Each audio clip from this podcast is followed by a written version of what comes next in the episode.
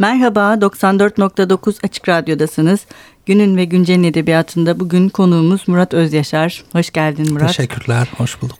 Ee, Murat Özyaşar 1979'da Diyarbakır'da doğdu. İlk öyküsü Adam Öykü dergisinde, çevrilmiş öyküleri ise Transcript Review, Words Without Borders, Kovara ve, ve Tiroj telaffuzum için özür dilerim. Dergilerinde yayınlandı. Ayna Çarpması adlı ilk kitabıyla 2008 Haldun Taner Öykü Ödülünü ve 2009 Yunus Nadi Öykü Ödülünü aldı. Bu kitap bir adıyla Kürtçe'ye çevrildi ayrıca. Ee, ben e, tabii daha önce de konuştuk Murat burada böyle seni utandırmak istemiyorum ama bunlar benim gerçekten uzun zamandır okuduğum en iyi en güzel metinler. Sizden böyle şeyler duymak sevindirici. Öncelikle onu söylemek isterim. Şimdi şeyle başlayalım mı e, istersen bu e, benim e, her iki e, kitaptaki metinlerde de dikkatimi çeken bir şey var. Bu bir topallık mevzusu hı hı. mevcut. Nedir bu topallık mevzusu? Ya aslında hani bile isteye yaptığım bir şey değildi o. Hı hı. Ee, ama bir şekilde metinlere sızdı. Ee, hı hı. Bu galiba e, Türkçeyi sonradan öğrenmekle de ilgili bir şey hı. olabilir. Benim hani özgeçmişimle ilgili bir şey. Hı hı. Ee, aksayan bir dil. Hı hı. Ee, e, bu aynı zamanda karakterin fiziğine de yansımış olabilir diye hı hı. düşünüyorum. Daha sonrasında hani sizin gibi akademisyenler, hı hı. E, iyi eleştirmenler ve okurlar bunu söyleyince acaba hı hı. o iki dillilik. E, bir şekilde kahramanların. E, fiziksel e, ayağına da eline de yansımış olabilir mi diye düşündüm. Hı hı. Ama bundan emin değilim. Yok ben aksayan bir şey olmak çok mesela ben, ben en azından kendi okuma tecrübemde şey diye düşündüm. Bunu bir nevi e, bir metafor gibi. Çünkü e, metinler aslında çokluluk yani çoklu Hı-hı. bir şey metin dediğimiz şey Hı-hı. seslerle yani özellikle senin metinlerinde hani bunu ben çok hissettim seslerle hatta harflerle teker Hı-hı. teker böyle inşa edilen ve her şeyin bir sesi var işte örneğin e, bir hikayede şimdi burada hatırlayamıyorum ama taş ve cam yani o taşın ve camın sesini duyuyorsun. Sadece taş ve cam orada hani bir kitle halinde kelime olarak durmuyorlar. Hı hı. Onun seslerini de e, duyuyoruz. Evet orada taş ve cam hani imaj olarak baba ve oğulla hı eşleşen e, hı bir e, benzetmeydi. Sanırsam e, şeydeydi o yasak bölgede Heh, geçiyor yasak olabilir. Bölge. Yani yasak ikisinden biri birbirini kırar. Hı. E, bu o metinde de öyle yer almıştı. Hı hı. Bu topallık meselesi de hani e, açıkçası şey e, bir engele hı hı. E, biz daha çok bakarız. Evet. Yani normal olana bakmayız. E, topallık, aksayan bir şey, aksayan bir dil. Daha çok, daha çok eğiliriz hı. oraya evet. Evet zaten bir ne bir hikayelerden birisinde de şey var. E, sessizlik, susmak. Hı hı. Mesela onu sen şeyde yapıyorsun ya sus ma. Yani evet. o sadece şey gibi e, susmak değil aynı zamanda tam tersi. Susmayı da beraberinde e, getiren bir şey gibi geldi bana. Tam da bu taş ve cam meselesi, baba ve oğul meselesi bunları biraz daha konuşacağız ama e, bu biraz senin yine bu topallık ve aksaklık hikayesi başka yazarların metinleriyle de hemhal olman. Yani o metinleri kendi metinlerinde e, tam da böyle hani o Benjamin'in söylediği şekilde o çok güzel bir hayal. Çünkü onun bir hayali var. Sen de zaten işte Sarı Kahkahanın başında ondan da bir alıntı yapıyorsun. E, alıntılarla örülü bir kitap Hı-hı. yazmak. Sadece alıntılar ama onun ömrü yetmiyor evet. yani böyle bir şey yapmaya. E, bu mesela hani metinlerle bizim kurduğumuz ilişkiler işte bu edebiyatın babalarıyla yerli yabancı bizim kurduğumuz ya da anneleriyle neyse işte en iyileriyle e, bizim kurduğumuz ilişkiler ve o ilişkilerin aksaklığına da bir gönderme yapılıyor olabilir mi diye düşünmedim değil ben açıkçası. Ya buna itiraz edemem tabii Hı. ki. Ee, bunun onay merci de ben değilim. Hı Ee, bana kalırsa. Ee, böyle bir e, metinlerle bir ilişkim var. Doğru. E, ilk kitapta daha çok var açıkçası. Evet, Bu da hani sık çok... okumalarla ilişkili bir şey. E, babalık mevzusu da hani birçok yazar tarafından ele alındı açıkçası. Hem Türkiye Türkçe edebiyatta hem de dünya edebiyatında yani Dostoyevski'den Yusuf Atılgan'a kadar herkes bu meseleye ilişkin bir şey söyledi. E, bir genç yazar olarak ya da yeni başlayan biri olarak sizin de söylemek istediğiniz bir şey var ama hı hı. bunu söylemeden önce sizden öncekiler, hı hı. sizden önce yola çıkanlar e, neler söyledi e, oraya da bakmak gerekiyor tabii ki. Evet bu bir, yine her iki kitapta da var ama ayna çarpmasında daha görülür hale geliyor. Hani ben kişinin kendi benini oluşturması. İşte o benini yaratırken hem e, ailemizden, annemizden, babamızdan ve çevremizden sevsek ya da sevmesek On, onlarla yaratılan e, bir varlık olmamız. Bir de yazar olduğumuz zaman okuduklarımızla birlikte var olmamız. Yani iki türlü bir var olma hı hı. şekli var ve e, bu e, şey gibi gelmedi açıkçası bana. Mesela Orhan Pamuk bunu çok rahat ve net bir şekilde hesaplaşma diye hı hı. görüyor. Ama sanki sendeki böyle bir hesaplaşma değil de bir helalleşme hikayesi daha gibi. Güzel, evet, daha güzel tanımış. Ben bunu söyleyemezdim açıkçası. Zaten hani ilk kitap tamamıyla bir yüzleşme, bir hesaplaşma hmm. üzerine kurulu. Ayna metaforu hmm. üzerine kurulu zaten. Ee, iki cümleden oluşuyor açıkçası. Hmm. Ondan belki söz edebiliriz. Hmm. Ee, işte Pavese'nin bir cümlesiyle hmm. açılıyor. Evet. Ee, kendimi yalnız bırakmamak için sabaha kadar aynanın karşısında oturdum evet. diyor. Sonra bu söz bu günlüklerde geçen bir söz. Hı hı. Bu söze karşılık Beatles'ta bir şarkı yapıyor açıkçası ve Kendimi. bu sabah aynaya baktım kimseyi göremedim diyor. Hı hı. Ee, varlıktan yokluğa doğru mıhlanan bir şey var. Hı hı. Ben de hani bu iki cümle arasında e, ne tür şeyler yap, yaşandı, nasıl şeyler yaşandı bunu hem sizin de az önce sözünü ettiğiniz gibi aile üzerinden hem Hı-hı. yaşadığımız toplum, devlet üzerinden Hı-hı. ve aynı zamanda bizden önceki Hı-hı. yazan çizenlerle e, bir hesaplaşma, bir yüzleşme Hı-hı. iyi düşünerek, o, oturarak yazdım açıkçası. yine bir şeyde tabii yine bu hikayelerdeki temel meselelerden birisi bu baba figürü. Hı-hı. Yani hem bir metafor olarak hem figür olarak hem varlığı hem yokluğu hem arkasından tutulan yaz hem sonra babanın kendisine dönüşmek hikayesi. E, bu e, fakat o yasın içinden çok yaratıcı bir şekilde e, kendini var eden başka biri var. Ve oradan var oluyor. Yani hı hı. onu var eden şey bir şenlik ya da bir şölen değil. Hı hı. Tam da o e, ne diyeyim böyle biraz bana şey gibi de geldi. Hani acıların acılarla kuşanmış bir zırh var. Bir kabukla hı hı. kendini var eden ve o varlık üzerine düşünmeye devam eden sadece bir birey ya da kahraman yok. Hani dil de böyle bir şeymiş gibi senin edebiyatında. O da kendini o şekilde var ediyor. Yeniden var ediyor. Fakat bu bir hani belki senin söylediğin gibi bir dil sonradan öğrenmek ve hani onun arkasından gelen bir yas mı ya da yas ve acı böyle bir şey yaratır mı ya da öyle mi gerçekten? Ya bunları duymak çok e, güzel tabii ki. Bu dil meselesi önemli. Yani dünya edebiyatına dönüp bakınca hani kendi ana dilinde yazmayan e, sayısız yazar var ve hı hı. onların metinleri beni fazlasıyla ilgilendiriyor. Kafka onlardan biridir mesela. E, Nabokov. Nabokov onlardan biridir. James Joyce onlardan hı hı. biridir. E, tabii burada şeyi gözetmek gerekiyor. Yani kimileri bunu tercihen yapıyor. Hı hı. E, Paul Celan var mesela. Hı hı. Kimleri de hani bir mecburiyetten ötürü hı hı. buna e, girişiyor. Geçenlerde okudum ama kime ait olduğunu unuttum. Şöyle bir cümle vardı. Diyordu ki e, iyi metinler e, başka bir dilde yazılmış gibidir. Hmm. E, bu aynı zamanda hani ana diliyle bunu yapan yazarlar da var tabii ki. Hmm. E, yine Türkçe edebiyat için ya e, mesela e, dil bilimci İskender Savaşır'ın bir tespiti vardı kelimelerin ana yurdu ve tarihinde. Hı hı. E, diyordu ki yani Türkçe'ye destansı dili katan Yaşar Kemal'dir. Yaşar Kemal de bir Kürttür diyordu. E, hı hı. Türkçe'ye imge dilini katan Bilge Karasu'dur. Bilge Karasu bir Yahudidir diyor. ee, Türkçe Türklere emanet edilemeyecek kadar güzel bir dildir diyor. Ee, ama aynı zamanda bunu kendi ana diliyle de yapan yani yabancı bir dilde yazıyormuş gibi yapan e, yazarlar da çokça var tabii ki. Tanpınar bunlardan biridir. Hmm. Oğuz Atay bunlardan hmm. biridir. Ee, Yusuf Atılgan. Yusuf Atılgan bunlardan biridir. Sevim Burak bunlardan biridir. Evet. Bunları göze Hasan Ali Toptaş bunlardan biridir evet. bana kalırsa. Evet. Ee, dönüp bakmak gerekiyor. Öyle düşünüyorum açıkçası. Yani dönüp bakmak gerekiyor ve bu mesela senin metinlerinde tam da bir avantaja dönüşür hale geliyor aslında senin de söylediğin gibi. Çünkü bir dili başka bir dil üzerinden de düşünebiliyorsun. Yani bir dili başka bir dil üzerinden anlarken Hı-hı. hem bunları karşılaştırabiliyorsun hem de bunların geçişlilik yerlerini görebiliyorsun Hı-hı. ve e, onları görmek aslında e, metinlerde daha iyi ayar yapmak diyeceğim ama hmm. doğru mu olacak bilmiyorum. Ya, ayardan ziyade bana kalırsa şey hani iki dil birbirine giriyor. Bu hani bir dili sonradan öğrenmek e, hani başka bir ülkeye hmm. göçersiniz, orada yaşarsınız, yeni bir dil öğrenirsiniz. Bizim durumumuz biraz daha farklı. Ee, çocukluğumuzdan beri dilin içindeyiz ama aynı zamanda anne ana diliniz değil. e, iki dil birbirine giriyor, iki dil birbirini kırıyor. Hı hı. E, bu kırmadan hareketle de hani melez diyemeyeceğim ama kırma bir dil ortaya Hı hı. çıkıyor. Bu bir e, yerin e, ağız veya şivesi değil. Evet. E, herhangi bir dilin e, hı.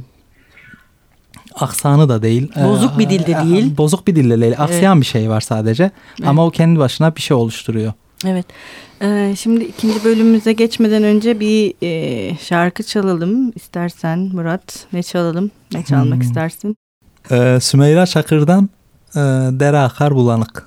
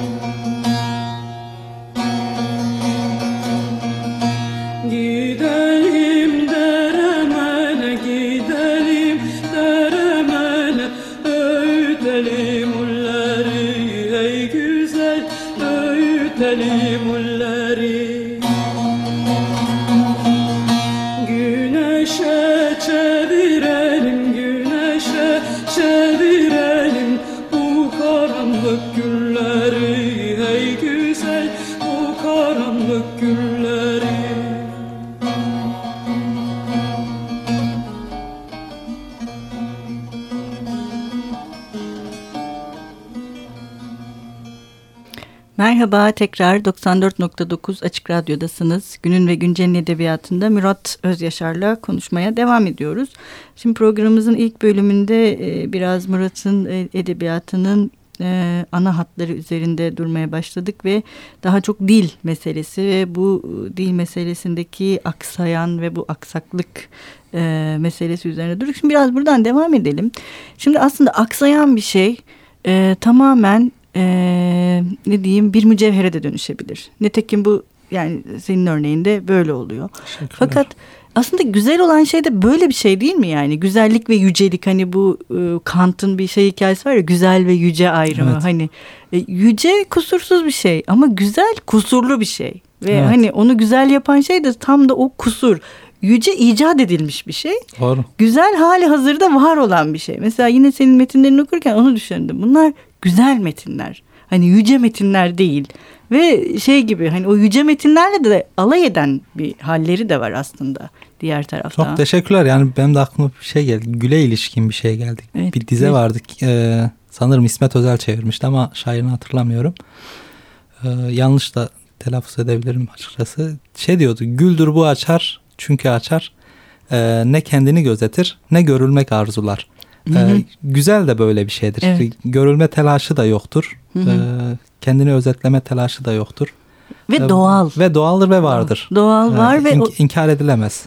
o yüzden de şey hani aksayan bir şey olması bütün bu e, doğallığı içerisinde hani bunları tam da e, güzel kılabilen bir şey. Çünkü mesela ayna çarpması da sarı kahkahada sadece kitapların adına bile baktığımızda aslında bunların her ikisi de işte berberde dalan kahramanın dalınca berberin onu ayna çarptığını düşünmesi ve bundan ürkmesi. işte sarı kahkahada da bir yasın ardından ölen kişinin arkasından bahsedilirken kahkahalar atılması hı hı. ve yoldan geçen birisi o kahkahaları duysa buranın as yani oranın asla bir yaz evi olacağını düşünmemesi. Hı hı. Hani bu iki yani işte hem ayna çarpması, kahkaha ve sarı bunların bir arada yer alması hani hem o aksaklığı bir aksaklığın kendi doğallığı içindeki güzelliği ama bir taraftan da hani tam da böyle olduğu için ve aslında o yüceye karşı orada olabildiği için e, kendi anlamını yaratıyormuş gibi geldi bana. Ya bunu yapabilirsek ne mutlu ama.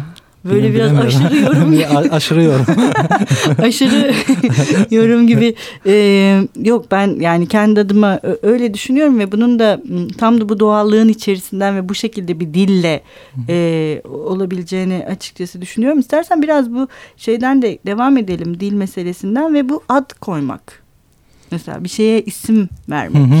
Bu da mesela e, zaten yani ismin halleri diye bir hikaye de var Sarı Kafka'da ama sanki böyle diğer metinlerde de bu alttan alta hali hazırda olan bir şeymiş gibi. Ee, ya bunun görülmesi sevindirici e, çünkü ad vermek e, iktidarın işidir. Hı hı. Bu evde de olabilir, okulda hı hı. da olabilir, e, hı hı. başka bir yerde de olabilir. E, siz iktidarsanız, o iktidarı elinizde bulunduruyorsanız o hı. var olan şeye ad veriyorsunuz. E, ismin hallerinde zaten bunu mesele edinen hı hı. E, bir şey var. E, ama or, orada tuhaf kaçan başka bir şey var. Yine folklorik aslında bir e, mesele. Ama onu hani edebiyatın diğer estetik alanlarına çekmek istedim. E, birilerine isim verirken gerçek anlamıyla söylüyorum. Bir hı hı. çocuğa bazen bir isim verirsiniz ve e, o çocuk o 5-6 yaşına gelir mesela ve çıldırır. E, delirir. O ismi taşıyamadığı düşünülür e, hı hı. ve artık 5-6 yıldır ona seslenen biçimiyle değil de başka bir isimle mesela seslenmeye başlarlar.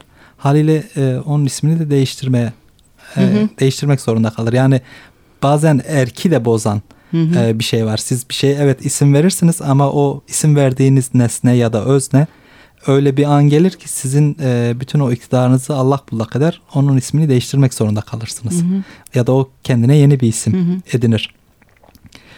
Bu aslında sarı kahkaya ilişkin konuşabiliriz. Hı hı. Bir e, sözcükler de öyledir. Sözcüklerin anlamı vardır, cümleler vardır. Bu cümlenin anlamı nedir diye mesela o ortaokulda ya da hı hı. ilkokulda çocuklara sorulur. Hı hı. Ama öyle haller var, öyle e, anlar, öyle e, manalar var ki e, bazen e, o cümle e, bir anlamın cümlesini bulamazsınız. Evet. E, o anlamın cümlesini bulamadığınız için de yani bazı cümlelerin anlamları var evet ama bazı Hı-hı. anlamların cümleleri yok. E, bu sebeple de biz uzun uzadıya hikaye anlatırız birbirimize Hı-hı. ya da hikaye yazarız ya da işte roman yazarız, film çekeriz. Aslında bizim temel derdimiz ne?